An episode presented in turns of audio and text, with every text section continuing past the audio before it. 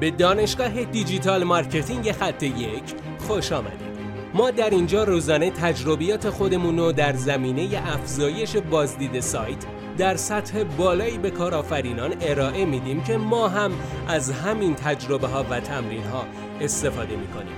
بیاین سطح دانش افزایش بازدید سایت خودمون رو امروز با علی اکبر فرج افزایش بدیم. سلام دوست من امیدوارم که حالت عالی باشه. می‌خوام راجع به سه هدف مهم در تدوین استراتژی شبکه های اجتماعی صحبت بکنم. اول بذار بگم اصلا کلا اگر شما استراتژی برای شبکه های اجتماعی نداشته باشید چه اتفاقی میفته احتمالا جسته گریخته تولید محتوا می‌کنید و اگر تولید محتوای منظمی هم داشته باشید به مرور کار رو فرسایشی می‌کنید و اون کیفیت لازم رو دیگه به مرور زمان از دست می‌دید. پس برای اینکه خیلی بهتر کار رو جلو ببریم باید استراتژی در شبکه های اجتماعی داشته باشیم. فرقی نمی‌کنه. شما داخل یک شبکه اجتماعی فعالیت می‌کنین یا روی ده شبکه اجتماعی فعالیت می‌کنین. باید حتما استراتژی داشته باشید. این استراتژی هایی که من اینجا دارم ذکر می‌کنم برای معمولا برای اشتراکی برای همه شبکه های اجتماعی استفاده میشه. قبل از اینکه این ستا رو بگم حتما منو دنبال بکنید. این پست رو یا این پادکست رو بهتره بگم برای دوستانتون ارسال بکنید که تا اونو هم استفاده بکنن و نظرات خودتون رو در قسمت نظرات بنویسید که برای من خیلی مهمه که به بهبود مستمر این پادکست ها می‌تونه خیلی کمک کنه.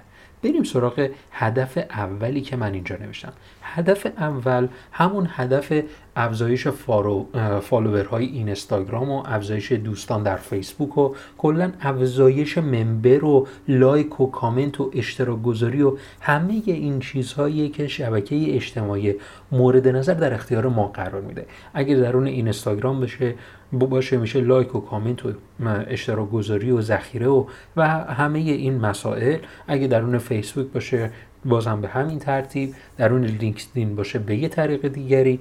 موضوع اینه که همه این چیزهایی که ما می‌بینیم و خود شبکه اجتماعی در اختیار ما قرار میده هدف اوله.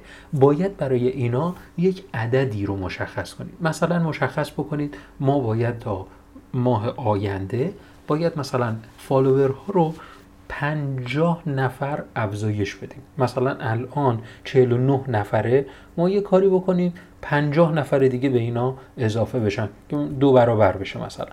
باید یک عددی برای اینها مشخص بکنیم و در راستای اون تولید محتوا رو آغاز کنیم. بریم سراغ هدف دوم.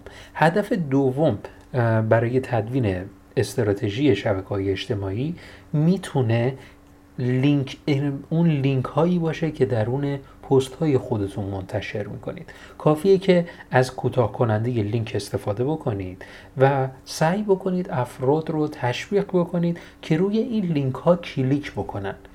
این کلیک کردنه باعث میشه که شما اون دعوت به اقدام رو به صورت مستمر بهبودش بدید. اینکه مثلا بگید که همین الان روی این لینک کلیک کن شاید جملهش رو بخواین عوض بکنید که افراد بهتر ترغیب بکنید که روی این لینک ها کلیک بکنن.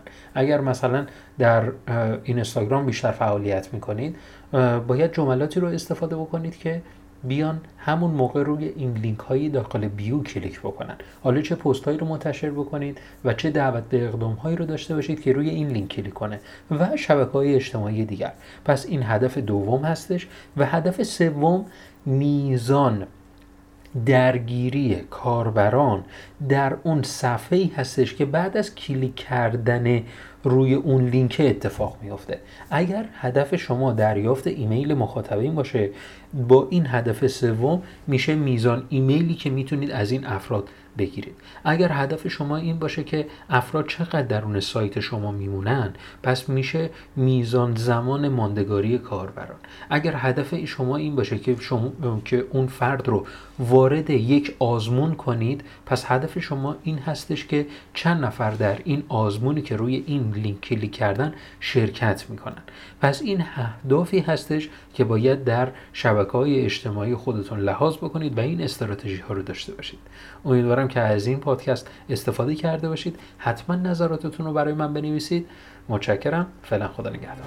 بسیار ممنونم که این جلسه با ما بودی. لطفا نظر خودتو برای ما بنویس و مطمئن باش که خونده میشه. برای دسترسی به منابع بیشتر بر اساس موضوع امروز که می‌تونه به شما در digital marketing کمک کنه به سایت خط یک سر بزن راستی برای اینکه جلسه فردا را از دست ندی حتما ما را دنبال کن.